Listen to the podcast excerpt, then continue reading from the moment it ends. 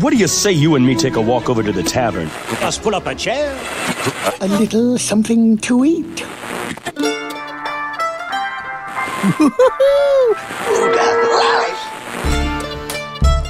Welcome to the Mouse and Castle. Come on, Johnny, what are we waiting for? This is a gathering place for fans of all things Disney. So sit back, chow down, have some sips, and chit chat about the magical world created by Walt Disney. For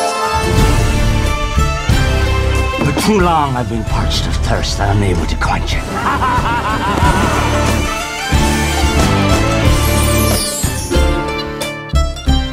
You know, the last time we were on the Mouse and Castle podcast, we were all talking about how Riley, yours truly, was done with Disney. Not really, but you know, like it's gotten so expensive. He can't do these trips anymore. Like I've been before. There's there's no particular incentive right now. As you know, we did, we had our gripes and complaints on the last episode. We And did I- some Disney bashing. We did a little bit. I think the most we've ever done on a Mouse and Castle. And we podcast. apologized at the end, though. We did, we did, and I apologized in the best way possible since that podcast episode by uh, having just returned from Disney trips. So Again, once again, well, you're my. I'm gonna start losing Disney cred because you're you're taking all these trips. You're going to Hawaii. You're going to Disney like on a random weekend now. Like, what's happening? well, we can solve that by planning yet another Disney trip. this is true. which we we do are- have one on the books. which is uh, also the case. Well, hey, everybody. If you're tuning in for the first time, this is the Mouse and Castle podcast. We like to talk all things Disney. I'm your host, Riley, and uh, sitting across from me, at least virtually on the Skype machine, it's Mr. Aaron Goins. Aaron, welcome back. Thank you. Uh, you know, it, I, I laugh, but like legit, I just got back from a trip, a, a more or less spontaneous trip to Disney. And then we found out that the wine and dine's coming back, and we've planned yet another trip uh, before the year's out. So you know what? They're they're they're they're winning, is what I'm saying. Yeah, it just doesn't. I've said it before. It doesn't feel right if you don't have a Disney trip on the calendar. Uh, no, it does not. And and fortunately, it's like six months out, a year out, as long as there's something planned, right? Yeah, yeah, no. Well, and we do now. So, uh, but that's what we're going to on this episode. We've got we've got a lot of Disney news too that's happened in the last month. Uh, I'm going to recap a few interesting experiences and observations I have from my most most recent trip and what I would describe as the first post social distancing, post limited capacity, post mask mandate Disney. Um, it's an it was an interesting experience, and I have a few observations that I wanted to share with you guys, and also, um, you know, we did that segment talking about the the early rumors about fast passes. Well, it's looking a little more concrete as to the idea of a paid fast pass system, which I'm most interested in your take. And don't forget, we got to do Aaron. We got to do a quick hit review on Luca. Spoiler alert: the whole review is pretty much going to be it's a great movie. I love it. Go watch it. But um, it's a real cute uh, movie. We both had the chance to see it. So let's dig in um, with with I guess probably the, the the highest interest item. What I've seen the most buzz about. I like to think we were, you know. You know, Mickey Views, the YouTuber I was saying, he he uh, he was onto something, I think, because that was some that was the first person I saw talking about this, and it was a lot of conjecture based on the lack of news but I think we have some more concrete evidence straight from uh, the Motley Fool, my favorite Disney reporting website. It's so always- weird to me that you use them for Disney information. I do. I just like their style. It, they have a very numbers and business oriented re- reporting style. Um, but yes, will Disney World start charging for Fast Pass? That's the question. Now, the primary key here's the big change and it's it's garnered tons of speculation.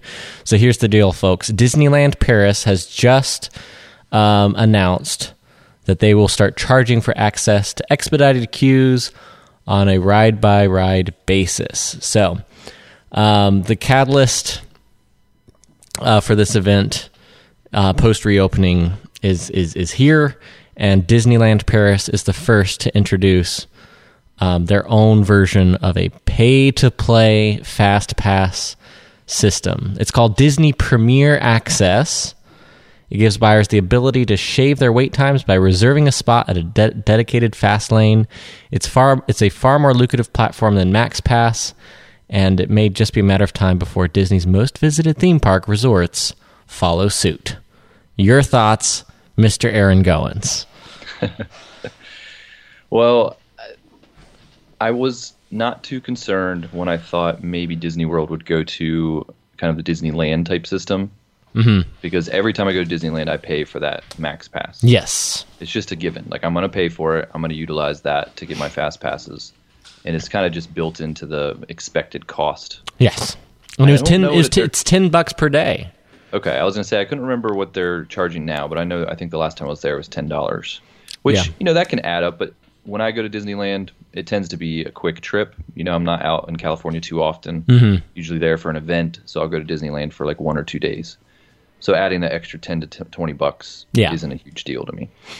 Um, but the way I'm hearing what they're doing in Paris is it's a little more concerning because it's a per ride per person charge Yeah. and the the quoted rates I saw were anywhere between ten to fifteen dollars per ride. Yeah, I've got it right here. Uh, pretty straightforward. Once you're inside one of the two French parks, you can fire up the Disneyland Paris app, see what's available for purchase, because there will be limited availability based on you know how many they can sell per day, and you would pay between nine and eighteen dollars per person for access to the shorter line for a desired attraction at a designated return window. Complete the experience, and you can make another premium reservation. So it is one reservation at a time. It looks like. So I don't think you can like book out an entire day of fast passes way in advance. So in that way, it's similar to the Max Pass, which is where you make your reservation and then you come back at your time slot and then you can make another one. It's kind of a one at a time prospect. But the big difference, you're right, is that per ride charge. Yeah, so if you go with a you know a family of four, and if you're saying that some of the rides are eighteen, mm-hmm. Yeah. that's I mean that's a big upcharge for one ride. Yeah. You know, if you're going to Disney by yourself, maybe not. You know, okay, okay do I go grab quick service meal or do I go on this ride? You know, that's about the same amount of cost you have there. Yeah. but even that, I would probably be less likely to do it if it wasn't just a single charge that would apply to everything versus just a per ride. I guess I could see maybe like Rise of the Resistance, that type of a ride where you're like, okay, I mm-hmm. really, really want to ride this ride. I can guarantee a spot if I pay this, you know, 15 bucks. Yeah. I could see doing that, but to actually do it for more than one ride, They've sort like, of that's just a really you're we are talking about Disney being too expensive. That's really adding to that case. that Yes. it's way It too expensive if you're talking about that. Well, and I want to I want to highlight this fact. I think it's it's sort of been sneaking up on us, and and allow me to put on my my Disney conspiracy theory hat for a second, Aaron, because when you think about it, with the flagship rides recently, they've already been introducing the behavioral pattern, the guest behavior, where at a certain time of day you reserve your spot. Um, and that's continued even with the death of the old fast pass system during COVID. But they've kept, like for perfect example, Rise of Resistance, where you you know queue up at it's seven a.m. and you go in and get in line, get your spot digitally. So it's a behavior we're already used to doing, and so and the other piece that they're making us used to from a behavioral perspective, which is I think how the, how how they would make this decision, is they've already introduced the idea of tying in your credit card to the Disney app and doing all of your food orders through the app.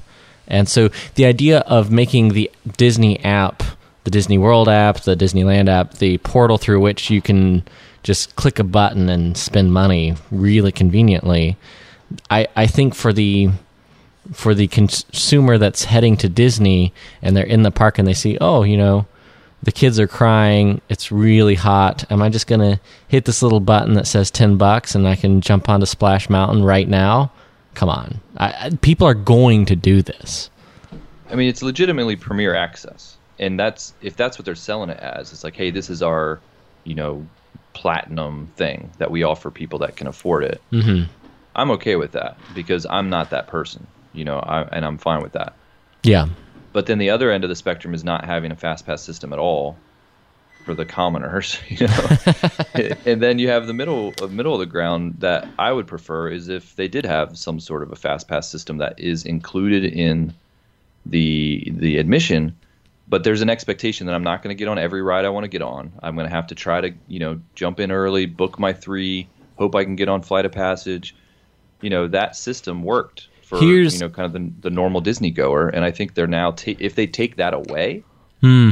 I wouldn't mind the platinum you know premier access as an addition to, but when you're taking one away and Mm-hmm. Yes. replacing it with something that's unattainable for a lot of people, Here's the that's route. gonna Yeah, here's the that's definitely that's the route to success because I think both you and I are realists in that we embrace the future of I think Bob Chapek's Disney is going he's literally in the CEO spot because of his ability and his reputation to churn an incredible profit at the parks that they had never seen before. So we're I think we're realists in that we expect the route of the premium access, the pay to play for the premium experience. But I think your point is well taken, Aaron, in that there's a way to do this. There's a way to offer new special um, pay to play services like a Premier Access Fast Pass, but don't take away what I think regular park goers have come to uh, expect, which is why I think the perfect solution to something like this is return to the Fast Pass and let people have their three or maybe at least one or two free fast passes that you can book ahead of time like you normally could. But then for those who also want to pay to play, um, you can reserve more and pay for that privilege. I think that's the key here.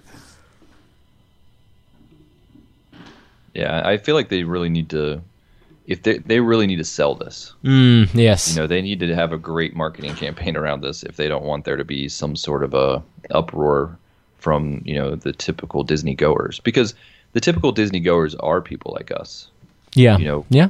A, a lot of who's going to Disney are people that love Disney. They're either locals that go all the time or people who live close enough to travel there all the time. Yeah. You know, going a f- you know a couple times a year.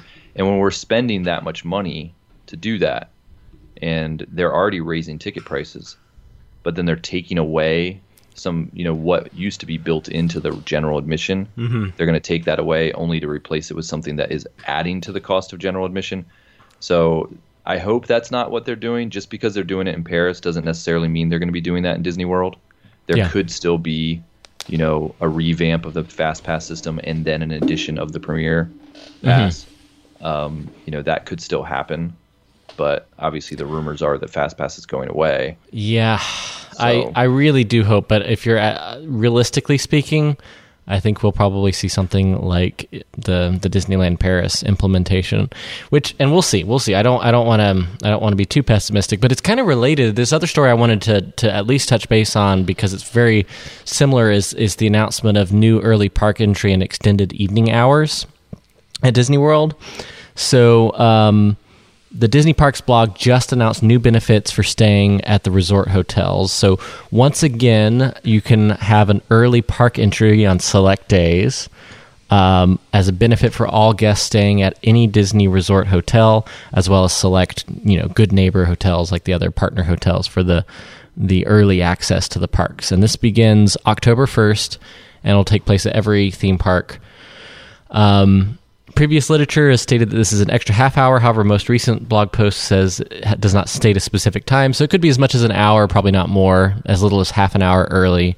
But again, a great way to have a benefit if you're staying at one of the theme parks, which is something that we're used to. But they're also on the other side of this coin announcing extended evening hours, which I feel like I've heard of this being a thing before, and maybe I'm just thinking of the the extended, you know, early opening hours. But for the extended evening hours, they're opening up where you can stay late after park closes if you're staying at, wait for it, deluxe Disney resorts and deluxe resort villas, aka Disney Vacation Club goers, pretty much, or those of you who are shelling out for a Grand, Floridian, you know, villa.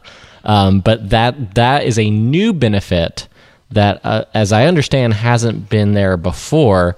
Again, Aaron, in line with what you're talking about, is offering something new for those who are paying for the experience, but not taking away what previous park goers have come to expect. Right. Yeah. And I'm all for these additional hours. I think it's great. I don't typically stay at a Disney hotel, Yeah. so it's not a benefit I typically take advantage of. But I have been able to in the past. Even some of the you know Disney Springs hotels, Mm-hmm. um, you know those like the Hilton there right across from Disney Springs. Yeah. I, I stay there sometimes, so I do get to take advantage of that perk occasionally. So I'm glad that that some of that's coming back. Um, so Mm. yeah, I mean, I I wish that it would be just you know the the extra hours at the end of the night would be cool too for just you know people that are staying at any Disney resort. Yeah. Well, and it, I think that would be. Um, I, I, think this is a fair, a much more fair example than what I fear what they're going to do with fast passes because this is just a nice benefit um, if you're doing that. I, I, I really do. Yeah. Um, I would definitely appreciate if I was staying at the Grand Floridian. Well, and here's the other thing. I, I, I was having this thought, having only recently stayed at a deluxe uh, Disney resort, which is the only one I've ever stayed at is Grand Floridian. But like, it's nice. But when you think about like what people normally think of as a five star deluxe resort experience, Grand Floridian, as amazing as it is, I would say it falls under the expectations of what the industry currently has as a standard. And so I think a lot of the times you're, eh, Disney's going to continue to find ways to attract people to the premium resorts, this being the perfect example, when, you know, the accommodations themselves aren't necessarily the biggest selling point, especially if you're not at the resort that much. Um, I know different people do the Disney vacations differently, but like if you're going there for three or four days, but you're going to the parks every day and you don't really get to experience the the resort, I could see why they need to offer other um, incentives to make the, the the deluxe resorts attractive, especially at the price rates at, at the prices that they they have. Yes, definitely. Yeah, I looked up rates for you know we were talking about going to the the race you know, in October, and I'm looking at rates and I'm like, I don't who can afford to stay in these deluxe hotels. Like some of the rates, I'm sure they jack the rates up for special events like that, but still, No, but they're know, some of, you're talking about for a thousand dollars a night yeah they they're some of these. they're crazy expensive crazy expensive and i um but you know that's that i think is one of their biggest moneymakers is these these deluxe resorts like um i mean you think of a full family or a family reunion where the folks you know book three or four rooms at the grand floridian or some of those villas. Uh, i know we've talked about disney vacation club which i have an update for you that i will save for the the last segment of the show but i think you'll be interested aaron and you might even be slightly vindicated so we'll, we'll get back there. But um, and, and a quick uh, note on the resorts. They actually also, just as of today, earlier today, as we're recording this, announced the reopening, the long-awaited reopening for All Star Music, Sports, and for Port Orleans, Riverside, and French Quarter. Um, so some of the long closed resorts finally reopening over the next few months uh, by the Christmas holiday season. Um, so I think um, d- definitely the demand's up, the attendance is way up, and they are meeting that with the you know reopening the final remaining resorts that were still closed. Disney is slowly getting back to normal. Yes, they are. Yes, they are. Uh, and you mentioned it, Run Disney uh, races return. They've announced, uh, well, a whole slew of races. I was surprised at how much info we got. We've been waiting so, well, not patiently. We've been waiting rather impatiently for updates about the Run Disney races because it's a tradition. We love, we love going to the Wine and Dine, and and I'd honestly given up, Aaron, that it was going to happen. Uh, but they announced um, the official return, and it starts this year. They are going to do a 2021 racing season with the uh, Wine and Dine half marathon and the after party that we've all come to expect. I'm pretty freaking excited. Yeah, I was holding out I was hoping for this one. I th- it seemed like they were purposely holding off turning it into a 100% virtual race, which they had done with the previous ones. And so until they announced it as a virtual race, I was holding out hope that they would announce it as an in-person. And I know a lot of people just assumed that the first in-person would be the the full marathon in January, but I still had a little bit of hope in it. Sure enough, the, Uh-huh. the, the news dropped and they they announced that you know we got in-person for Wine and Dine. We got in person for the the regular marathon, Princess Mar- Half Marathon, and then also a new race they're doing in the spring. Mm-hmm. It's kind of replacing the uh, what has traditionally been the Star Wars race the past few years. Mm.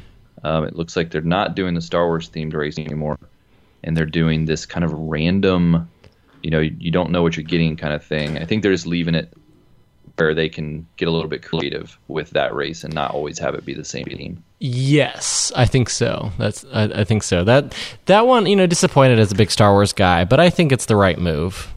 Yeah, Uh, we got to do the Star Wars race. Yeah, and Star Wars, great. you know, as huge Star Wars fans, we can admit this. It's fading away from from uh, top tier pop culture relevance. Um, Yeah, and I think by making it a an open ended kind of thing that they can do, Mm-hmm. they could put anything there. You know, it could be a Star Wars race every once in a while, but maybe they do a Marvel one, maybe they do like a Pixar one or something. Um, you know, some use some of the other properties, and Yeah. I think that would be cool. So I'm I'm definitely fine with them kind of nixing the the Star Wars as an annual event. Yeah.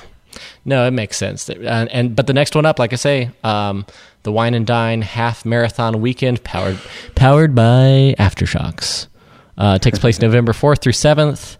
Um, the theme of the uh, the race is wickedly delicious, uh, themed on Disney villains. Experience some ghoulish fun at the Walt Disney World resorts, right at the start of the world's most magical celebration. To which Aaron and Riley said, Yes, we will. Thank you very much. And immediately got Disney tickets and are making our park reservations for that weekend. It will be very interesting to see how hard it is to get uh, registration for the race because I think Yes. my guess is that it won't be uh, they won't be allowing as many people because they still in a lot of the fine print for this they said they expect that there still could be social distancing there could still be masks required depending on what's going on at the time Yes. and so I do I don't expect it to be the typical 12 to 13,000 people that they that they let run it uh, they're probably going to be a, a smaller number and people are pent up there hasn't been an in-person race in quite a while so everyone's going to want to run this race so that website is going to crash Yeah.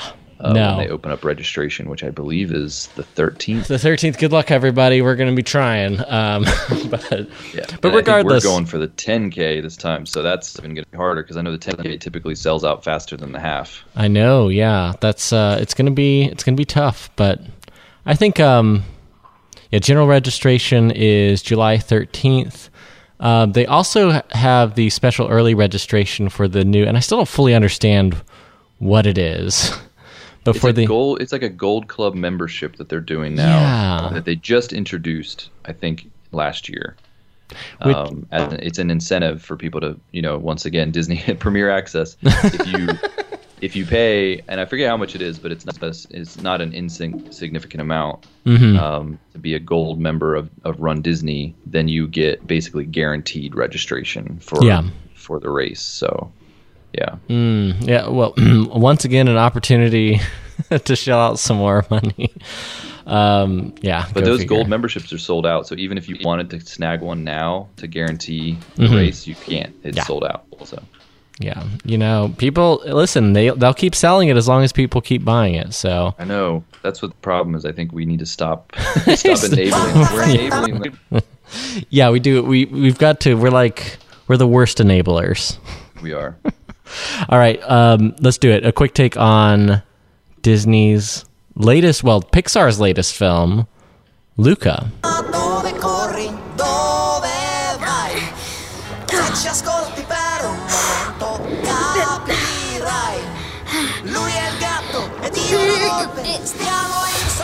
Wow, Luca. That was hard to watch. You, uh, coming?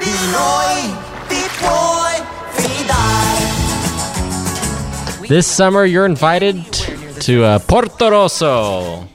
Aaron, I have to ask you, um, in the in the realm of uh, adorableness, to make up a word, is definitely something that's been present in plenty of Pixar films. But there's, I know there was something a little different about Luca, and I'm still not sure what it is.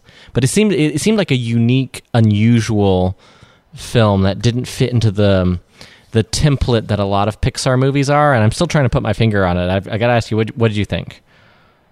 I really liked it a lot. Mm-hmm.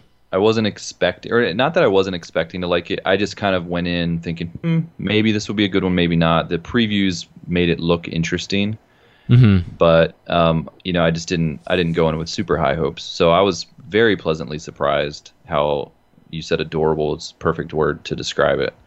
Um, Cute is another one I would use. It's very. It was a fun one to watch with my kids, um, and you know that kind of fish out of water, literally fish out of water story, is um, you know kind of resonated. So yeah, I I liked it a lot. You know, and I think it had a very sort of it had an innocence to it that I really appreciated because it really wasn't an op- overcomplicated story, and the, the the stakes were pretty low. even even by um by by Pixar standards because we think about the last one uh onward it was a a, ver- a sort of very dramatic tale about the role of fatherhood and father figures and you know the the you know the parents didn't die in this one Yeah, I mean, spoiler like- alert Yeah, you're right. In uh, Onward, you know, they're literally trying to bring their dad back from the dead. Yeah. You know, that's that's pretty heavy stuff. As as light-hearted as that movie was, you know, Pixar tends to play in both. You know, that they can be very silly and fun, but it's also there's usually some sort of a darkness to the movie or or some sort of uh, sadness. And not that this movie didn't have more dramatic moments, but really, yeah, you're right. It, it was very much lighter fare. Um, And I, I had some moments where I got, you know, just like any Pixar movie, you're going to have moments where you get a little bit emotional, but it was more about, you know, kind of the relating to the story or relating to the friendship that was in the story or the sacrifice that someone's willing to make so someone else can succeed. yeah Um, that was really what resonated and, where I felt emotion and not necessarily like, oh, somebody died or, you know, that type of thing. So, yeah yeah, it was, it was really well done. Yeah, it was it was really cute. Like the, the um, I'm not going to get into big spoiler territory, but I want to set context, especially if you guys only saw it once um, or haven't seen it. I'll, I'll give some context without spoilers. But I, the idea of the the two primary characters of Luca Luca and Alberto Alberto. It's hard not to try to do it in an Italian accent. I'm not to lie. Um, but like their whole like basically the idea is just showing Luca the surface world and like that the land monsters aren't everything that we think that they are. And and there's a lot of like, you know, funny comparisons to the Little Mermaid. But I think what made this this unique is that um it the the wanting to seek adventure together just for the sake of it being the sort of driving plot of the film, and then the parents wanting to protect uh, Luca is just a very simple but sweet story, and they they they don't try to pad it or make it or or overplay it or try to make anything too scary or raise the stakes too much. I just loved the simplicity. I I, I just uh, Savannah and I finished that one hour forty minute movie, which is also nice. It wasn't really long, which I actually appreciated. Um, and it was, and we just finished like, oh, that was so sweet. It was such a feel good experience. Yeah, there was no sea witches in this one. The The worst villain was was like the town bully. Yeah, You know that type of situation. So, yeah. I, yeah, I guess the most intense thing in the, the that the movie is kind of driving towards is the is the bike race, and and that's about as like intense as it gets.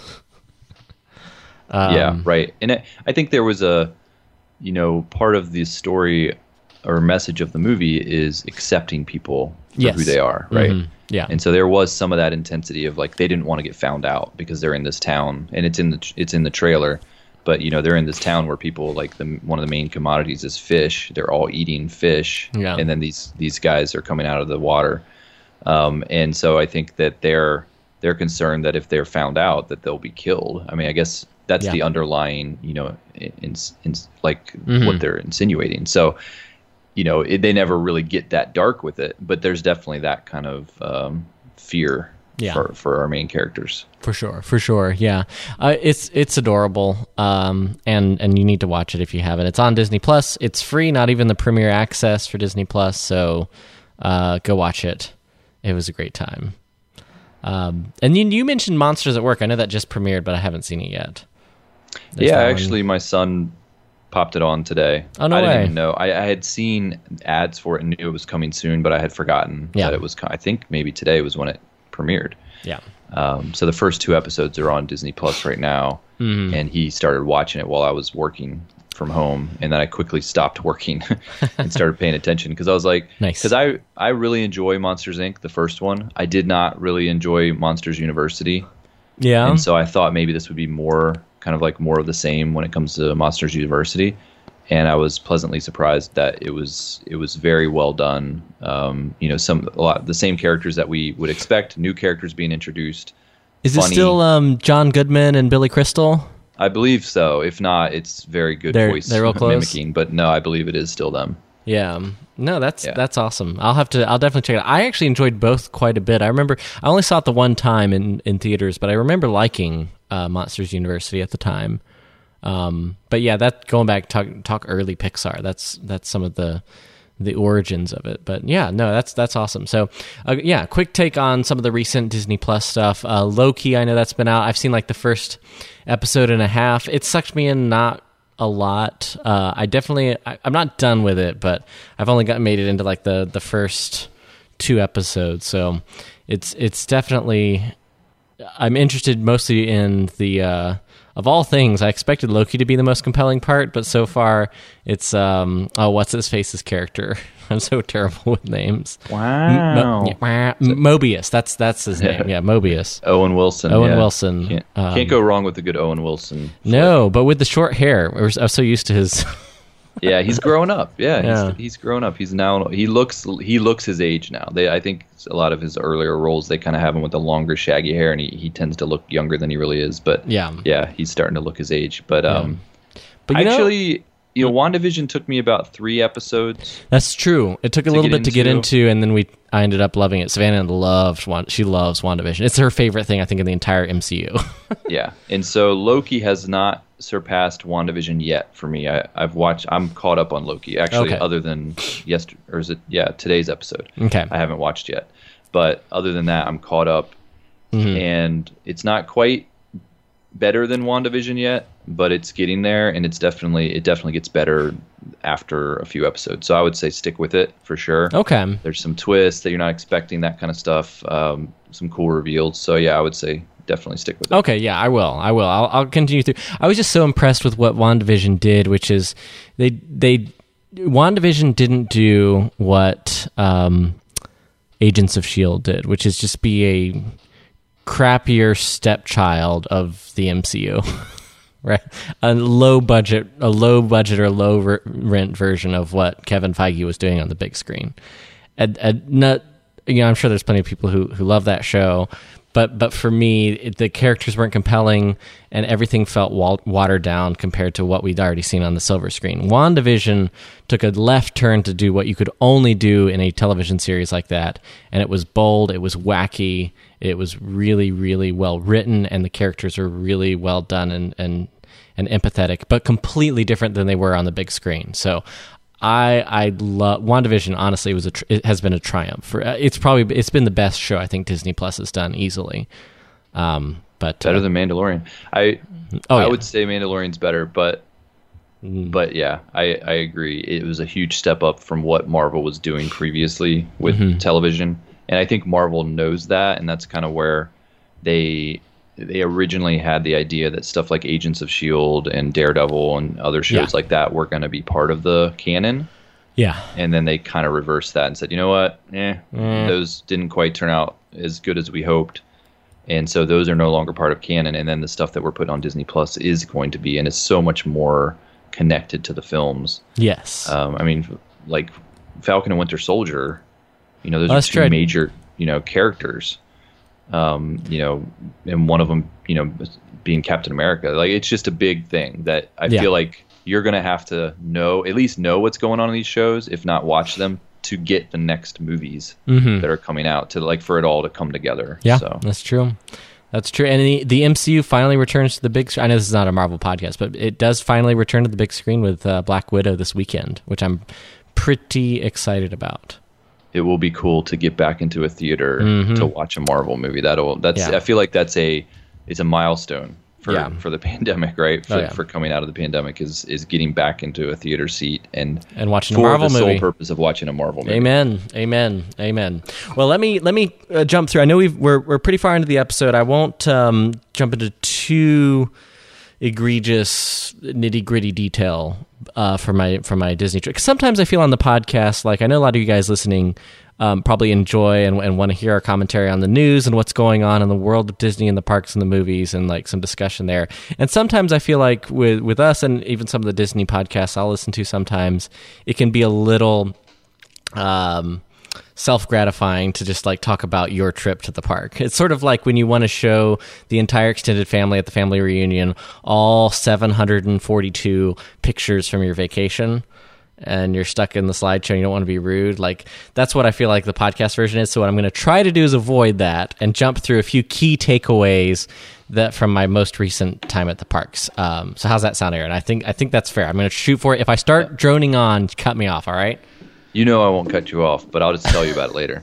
Uh, the, I'm excited to hear though because I've never done Disney World at for the fourth holiday. Yes, in fact, I've been there for other holidays, you know, on, on or around other holidays, but I've never been there in that kind of Fourth of July time period. I've never seen the Fourth of July show, fireworks, all that stuff, and I think you got to do some of that stuff, right? We we did. Uh, in fact, July third was the day we had the reservation, but we actually ended up also going on the fourth. There's a, and I'll get to that. But the biggest takeaway currently was the recent change from our our last trip was which was earlier this year. I want to say February.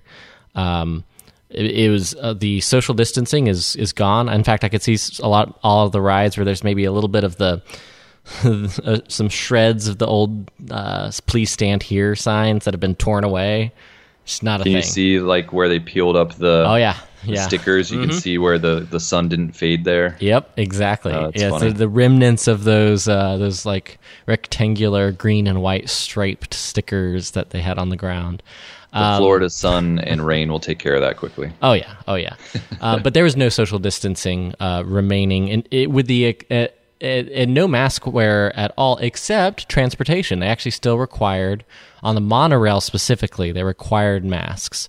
Um, oh, and the gondolas of all things. So if you wanted to take uh, the gondolas or the or the other, but for the barge um, to Magic Kingdom, you did not.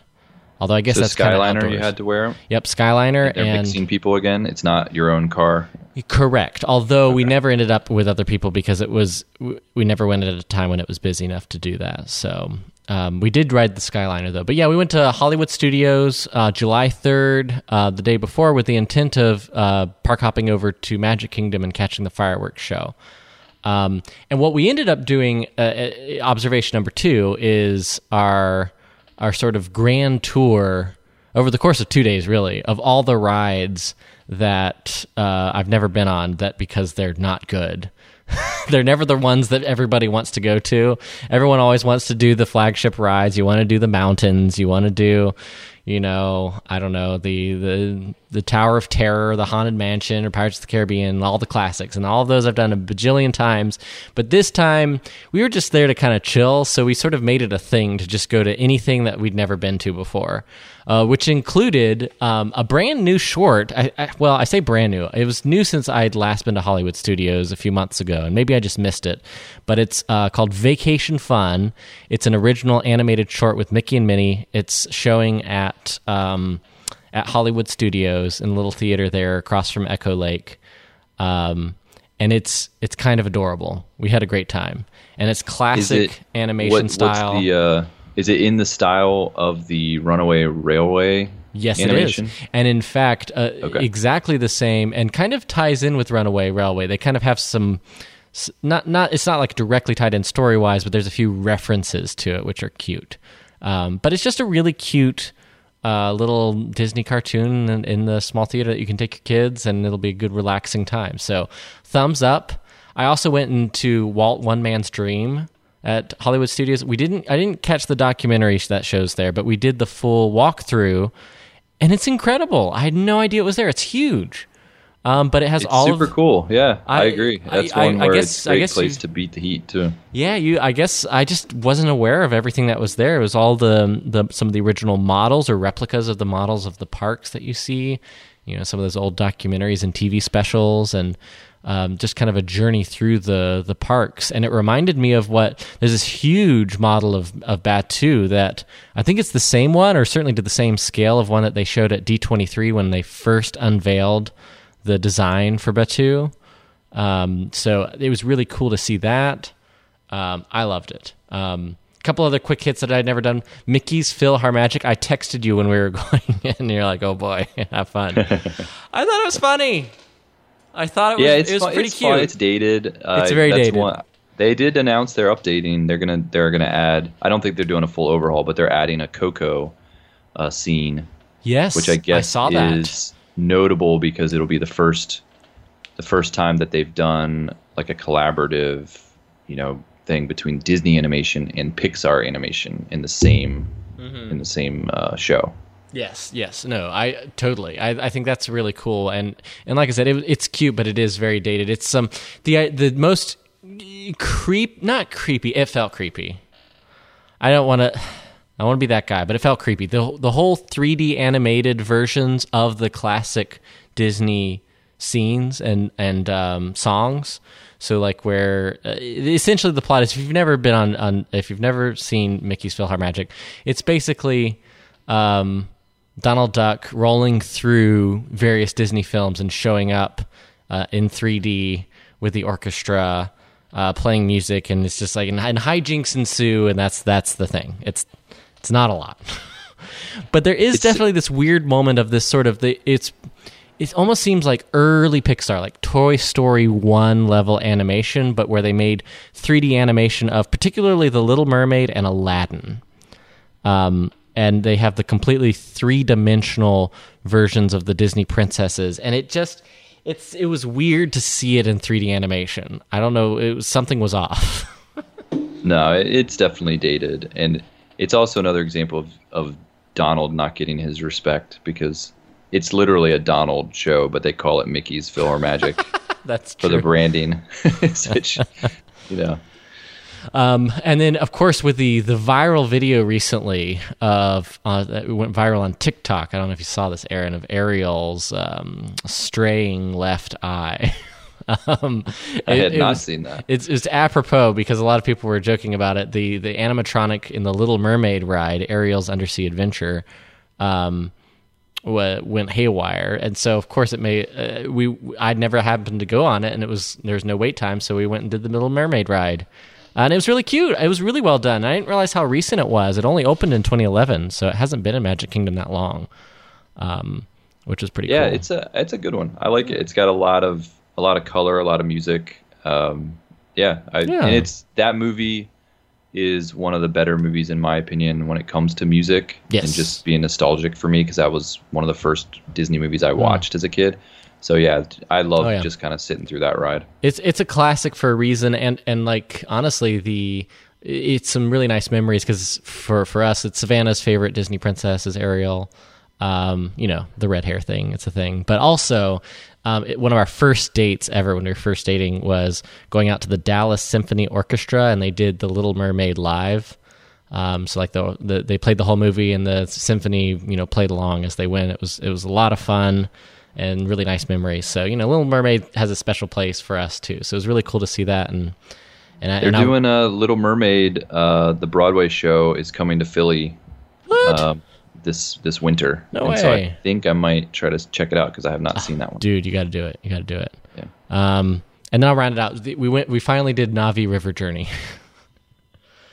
Um, Also pretty cool, right?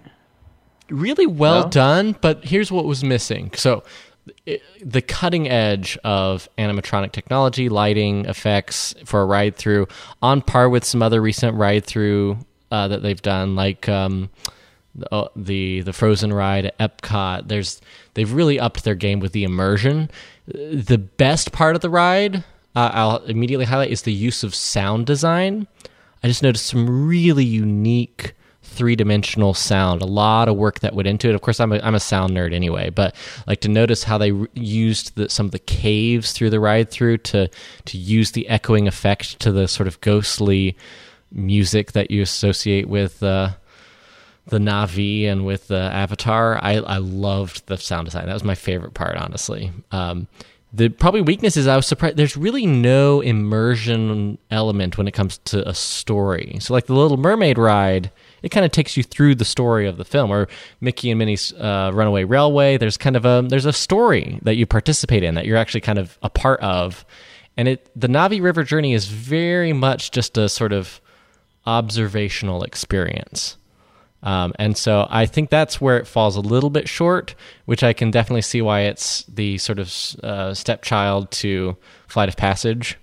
Um, but it's still like an incredible, incredible experience. Both, like I say, from the sound design and, and the visual elements, and how how far Imagineering has come since you know the days of uh, Pirates of the Caribbean. Um, Yeah, Yeah. It, it ups the game as far like exactly all the things you said as far as the design of it. It, it I guess I could see where you're coming from without there being a story, but I, I think it is meant to be kind of like a scientific type of thing, and not necessarily like you know, it's not like you're going through Peter Pan or Winnie the Pooh type of ride where there's some sort of a story that you can relate it to. Um, but yeah, I can see where you're coming from. Yeah, I, I like. I think even Flight of Passage. I love how they sort of really lead you into the experience of no, you are, you know, going through this scientific journey and becoming one with the the Avatar dragons. Did they have the the kind of big animatronic? yes, the That- centerpiece. Yeah. that was working. Yes. I couldn't remember if they had that back up. The last time I wrote it, it was just that was not there, and they were Oh. just doing some sort of a digital project, projection for that part. Oh no, it's it was back, and that that is honestly the the triumph. It looks incredibly realistic. Yeah, Um, it's supposed to be the most detailed. I think the most detailed animatronic that they currently have. Although maybe that maybe maybe some stuff on Rise of the Resistance has has uh, you know unseated it, but that's Yeah. what I thought. Yeah, for sure, for sure. Well, I, I think um, that that covers the sort of quick hits on the rides. Um, I'll finish us out by. Oh, uh, I almost forgot. I rolled right past it in the notes, but um, we we did a, a DVC tour of the Riviera actually. Uh, and we got to like eat there. We we had lunch there at, at the pastry shop, which was awesome. And then the um, uh, kind of like got the full on, not the full pitch, but we did a tour of the various rooms that they have, including my favorites, which are the small tower suites, which are pretty small rooms with a um, hideaway bed. It's just for two, hideaway queen size bed. Um, but the, a really nice kind of tower window view, and it feels kind of like you're staying in a the terrace of a castle. Uh, that was definitely the coolest design. But we got the opportunity to tour the Riviera and kind of uh, discuss DVC. I know we've already talked about it sort of ad nauseum in previous podcast episodes. Aaron, to circle back, we we ran. Uh, I ran. I did this thing where I ran some numbers, which I know you did on the last time we talked about this. As and and as much as I we we love the idea and actually love the benefits of DVC and the idea of staying at the resorts and how expensive that is over time. But the thing that kills it and that made us decide not to go that direction um, to to buy in, even and we were looking at it to do like two like about two years from now because we were going to try to like be responsible adults and save up for it over time. But having said that, even then I ran the numbers on the uh, annual fees, and that's where it kills you. Um, because if if it were just the price to to buy in, even though it's an enormously high price, the the annual fees over time, while it will you know quote unquote pay for itself if you stay each year versus if you would have stayed it um, them the normal way, I I it, it barely it actually it is not a huge it's, it's not that huge of a financial difference over time. and so I, I that that's where we we we kind of decided against it. We might down the road do one of the things where we'll you know rent some DVC points or like do um do one of the contracts that's like not uh, not direct but like a resell something like that where we could maybe stay at some, some of the resorts a few times as a special experience and we definitely want to do that in the future but like it just it just didn't be, make financial sense after after looking at it um, so there you go, Aaron. I hope you feel vindicated. Don't gloat too much. No, I won't. I just, I, it's a fair conclusion to come to. But you know, are right in that Everyone's situation's different, so you Sure, know, sure. Plenty Um, of people that do it. You know, more power to you if Yeah. that's if that's what works for you. Well, and if you really want to stay at a really deluxe resort many times per year and you have the money to shell out the, the kind of points to do that, that huge level buy in, the discount's a lot more.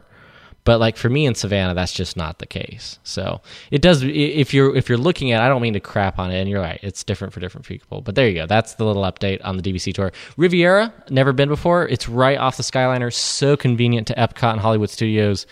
it'd be an amazing place to stay. Um, and that's why, Yeah. that- as far as resorts that Savannah and I would be interested in, um, not just for DVC, but just at staying at in the future, um, the way Riviera is such a nice premium resort, but it's not Magic Kingdom. So that if you if your parks like ours are like our favorite parks are um, Epcot and um, Hollywood Studios. So if you want to just have that convenience of waltzing out of the resort and then hopping on the Skyliner, it's it's pretty amazing.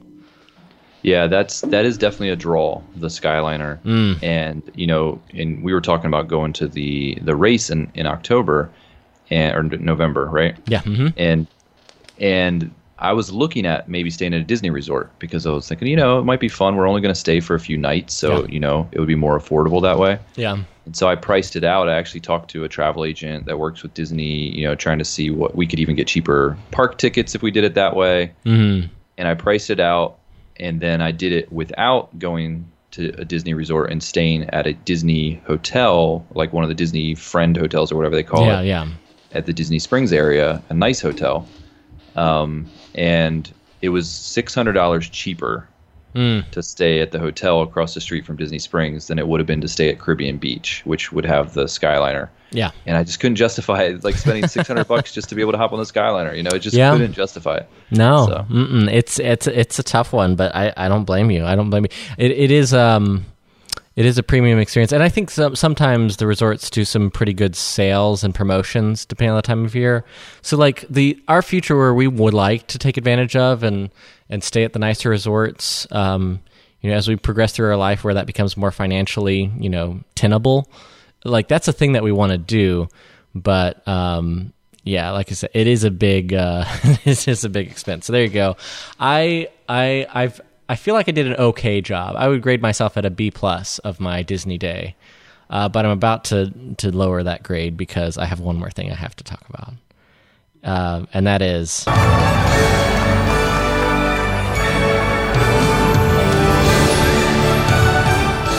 Happily Ever After. Now, Aaron, you're a big fireworks person. I feel like. I didn't used to be when I, Oh, but I yeah. I will say I am now. When Disney has upped their game with the projections Mm. Yep. and adding all of that stuff, that they've they've they've won me over, and I have become a fireworks person at Disney. Which is, I guess, a fairly recent thing. I was Googling it. Happily Ever After, which was the first uh, um, sustained uh, Magic Kingdom show that incorporated projections, um, only debuted in 2017. It wasn't that long ago. Right? Um, yeah. I, I remember seeing. Uh, I forget what it was called previous to that, Yeah. but yeah, I remember pretty vividly watching that show, and it wasn't that long ago. Yeah, uh, but uh, for me, um, I, I'd only seen it in the parks one time before, but it became kind of an instant classic. It and the Dis- I think it's Happily Ever After is the Disneyland one version.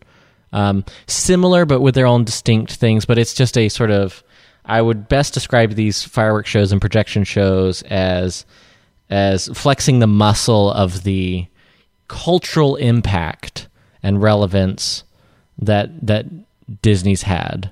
And, and and that is to say that they showcase all of the most classic favorite characters, moments, and songs, in, and then of course with an incredible fireworks show, projections, and and and really really great music.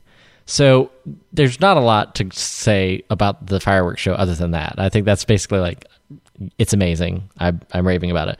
But of course, the return that was the biggest selling point was the return of the fireworks show. That's why we decided to spring for it and go. We're like, you know what? We're going to go Fourth of July weekend. It ju- it'll have just opened and will be a part of the return to fireworks. Because in my mind, and here's here's here's my my problem. This is where I this is where I fell short as a well, as a husband mostly.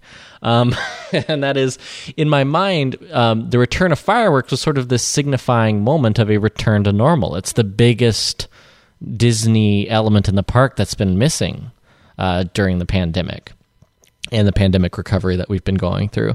And so it not only did it represent that, but happily ever after is something that like um, when the parks were closed and um, when I miss going to the parks, I always love playing like ambient music on YouTube from the parks, and then I would I would really enjoy. Sometimes I would just queue up some of the YouTube videos um, of of these shows. Like Disney Parks actually put up like official, really well done, great sound, great video quality of these shows, so that you could just fire them up and watch them from home during the pandemic. And that was kind of a part of my Disney fandom during COVID. So it sort of represented this big moment that I that I wanted, which is why nine or ten hours into the day when it started raining cats and dogs, about three hours out. I mean, it'd been raining on and off all day. We were drenched. We had a good time, but we were drenched on on on Saturday, the, the third, and so there came to a point. I, I will. I won't. Uh, I won't air dirty laundry too much, other than to say that like I definitely lost sight of the purpose of the trip being like us having a good time together going back to the parks. And i sort of built i became aaron and this is i was thinking about it the next day. I was thinking like i, I have to tell you about this because you and i have this sort of um, i think unspoken pact and understanding about our disney fandom in that we're the chill people right? We're not the people who go crazy berserk who are the super nerds who let it like who who incorporate the Disney experience into our lives and as a part of the experience with our families, with our spouses, in your case with your kids.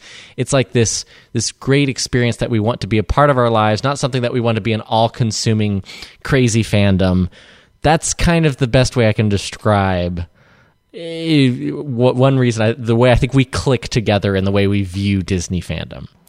Even and, going to Disney, like we're not rope drop no, no, no. We're no. not, you know, we're not the diehards in that way by any means. We're we're we're kind of yeah, yeah you're right. Chill. I think we're it's casual. what makes we we love it. We enjoy it, but we we are chill about it. That's the best word I can think of. Which is why I think this podcast is unique from a lot of Disney podcasts. But I became that which I hate that day because in my mind I let it build up to this like incredible finale to the evening of seeing happily ever after. We had the reservation for that day and that day only we were miserable, drenched, and Savannah was having a horrible time. And uh, we ended up making the call like we we can't do this for three more hours. We we might kill each other. I'm exaggerating, but we it, we we made the call and we rolled home. We we got we got the heck out of Dodge after we after eating some soggy corn dogs from Casey's Corner. and then that's that's where our day ended. And i was just i was i was very dejected. And the, you know savannah's the sweetest ever. And she's like uh, later that evening she's like hey look and see if there's reservations. We're gonna go i don't care if we don't go to the parks at all the next day other than just because that the next day was the big cookout the time with family she's like we're just going to go see the fireworks show in the evening. And I wasn't the one who suggested it. She was, and she's awesome because she did. And I looked, and, and Magic Kingdom was sold out, but we had park hoppers, and there were still day of uh, reservations for all three other parks, which I was shocked. Um, so we snagged Animal Kingdom uh, reservation and we went the next day late afternoon after all the family stuff wrapped up. Like i said we didn't we didn't need to do rope drop. We didn't try to get all of our money's worth quote unquote for that reservation that ticket day. We just went um, and went to the fireworks show on sunday july 4th which ended up being really cool because there was no rain. The weather was great. It had cooled off from the previous day and we got to see the really cool fourth of july um, uh, add-ins to the to the happily ever after show which was just some really cool lighting at the end of the night that they lit up the the whole park with the various red white and blue and the castle had the american flag and it was it was it was beautiful. It was awesome. We were well rested and not drenched and grumpy and so it was it was totally worth it. So just take a le- ladies and gents take a lesson from me and just like when you find yourself you know, getting into a frenzy, whether or not it's like, oh, I spent all this money, I've got to be here all day. Or the kids are screaming, but we have to still make our dinner reservation. You know, like when you let when you let yourself get too sucked into the, it's not it's not fun anymore. And so it was a, a lesson I had to relearn the hard way, but it ended up working out fine. And I have to say, like happily ever after, because that specific show and soundtrack it sounds kind of cheesy, but it, it's come to mean something to me through through COVID, and I had found myself looking forward to seeing that show again in person, and I really wanted to see it before they they before it dies, before they introduce the new show at the 50th anniversary. So I'm so glad I finally got to see it one last time with Savannah in person, and it was very meaningful that she was the one who, uh, uh, said, you know, cleared us to be like, nope, let's go back and, and, and give this one another try. That's awesome. And it's a unique experience uh, getting to go to the parks on an actual holiday. You Yeah. know, it's hard. It is hard to get into those, you know, parks and super crowded. And you know, I've only able been been able to do that once. At um, we did, you know, Mickey's Not So Scary on Halloween Day. Yeah. And so that was kind of cool. But you know, that's something that is something about being there on the actual holiday versus just being there around the holiday Yeah. is is pretty cool experience at Disney. Yeah. Yeah. I, I, I had a great time. I had a great time. Uh, Aaron, I think on that note, that's where we got to wrap this episode of the Mouse Castle podcast. What's the moment? You know, I'm playing it here, but uh, if you go to the Disney Parks YouTube channel, you'll find it right there the Happily Ever After show. Six million views, and it was actually posted on April 24th, right at the beginning of all of the pandemic. So it is, I, it's a significant moment, and it was something that we got to uh, experience and I mean, the crowd was the energy of the crowd was really high. Oh, I forgot, Aaron. the kids. The kids were crazy. They were the best and worst part. There are all these kids around us who were having a, a horrible time in the hour they were waiting for the show because we lined up an hour before. Uh, but we were right in the sort of uh, the center of the the wheel spoke, so we had a great viewing spot.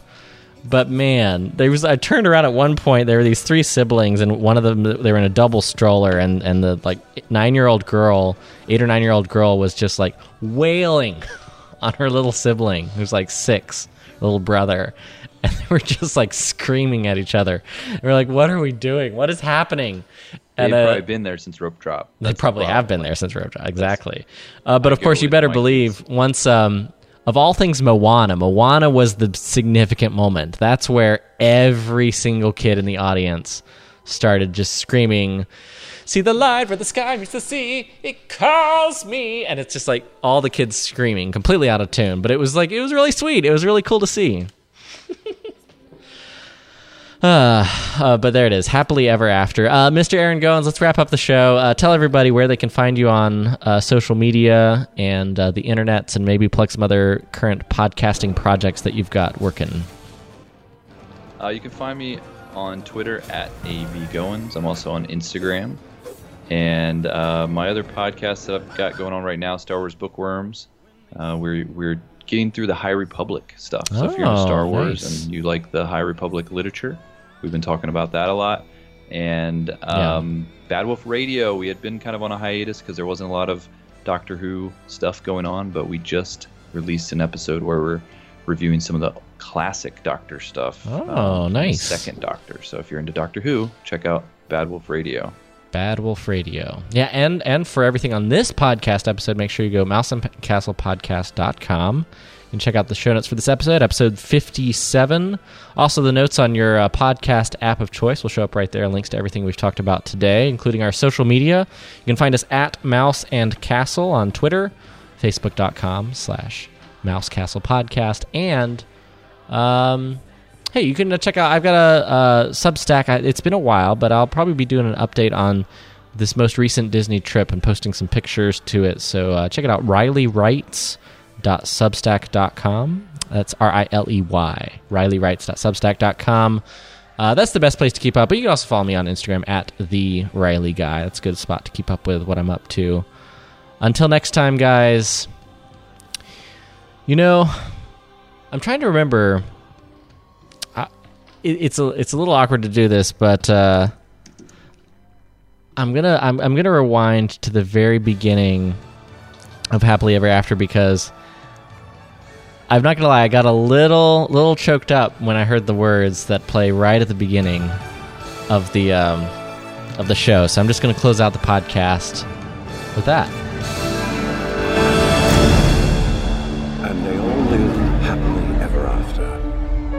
Each of us has a dream, a heart's desire. It calls to us, And when we're brave enough to listen and bold enough to pursue, that dream will lead us on a journey to discover who we're meant to be.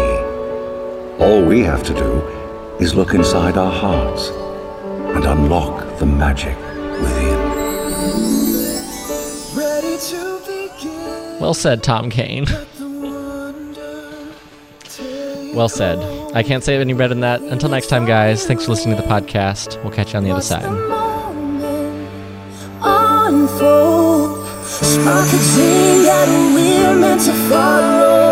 Setting out for a new tomorrow.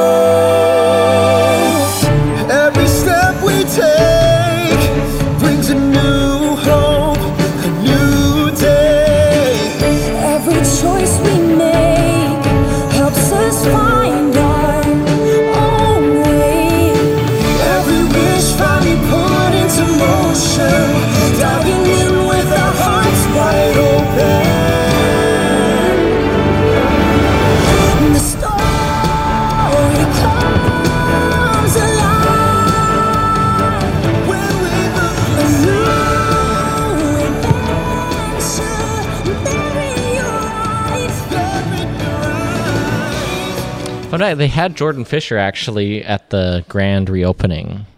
I think he like Yeah, spoke for a that. second. Yeah, that's pretty cool.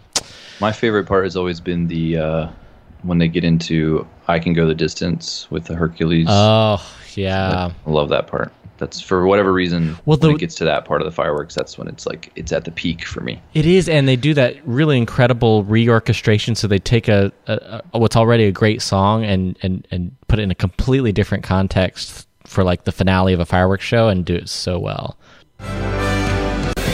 There it is. Yes. They go with like the full choir.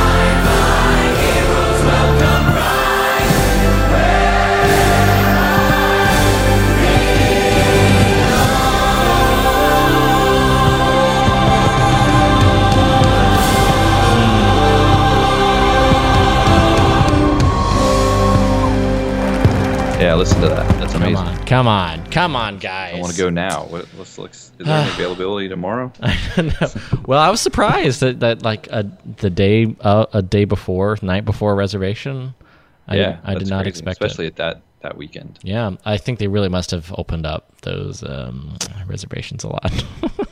no more. I think no I think they're just I think they're going to keep it. By the way, I think they're just going to keep reservations. That they'll still go back to full capacity, but just to like predict crowds and kind of get an idea. There's no way you don't want that data now that people are used to doing it anyway. Come on, Yeah, it makes sense. yeah, and you can change it. That's the thing. Like I, I was afraid that you know you make your reservation and then you're kind of locked in. But Yeah. I've you know even the last time I went to Disney, I ended up switching a day out. Like I, we were going to go to one park one day, but then we flipped.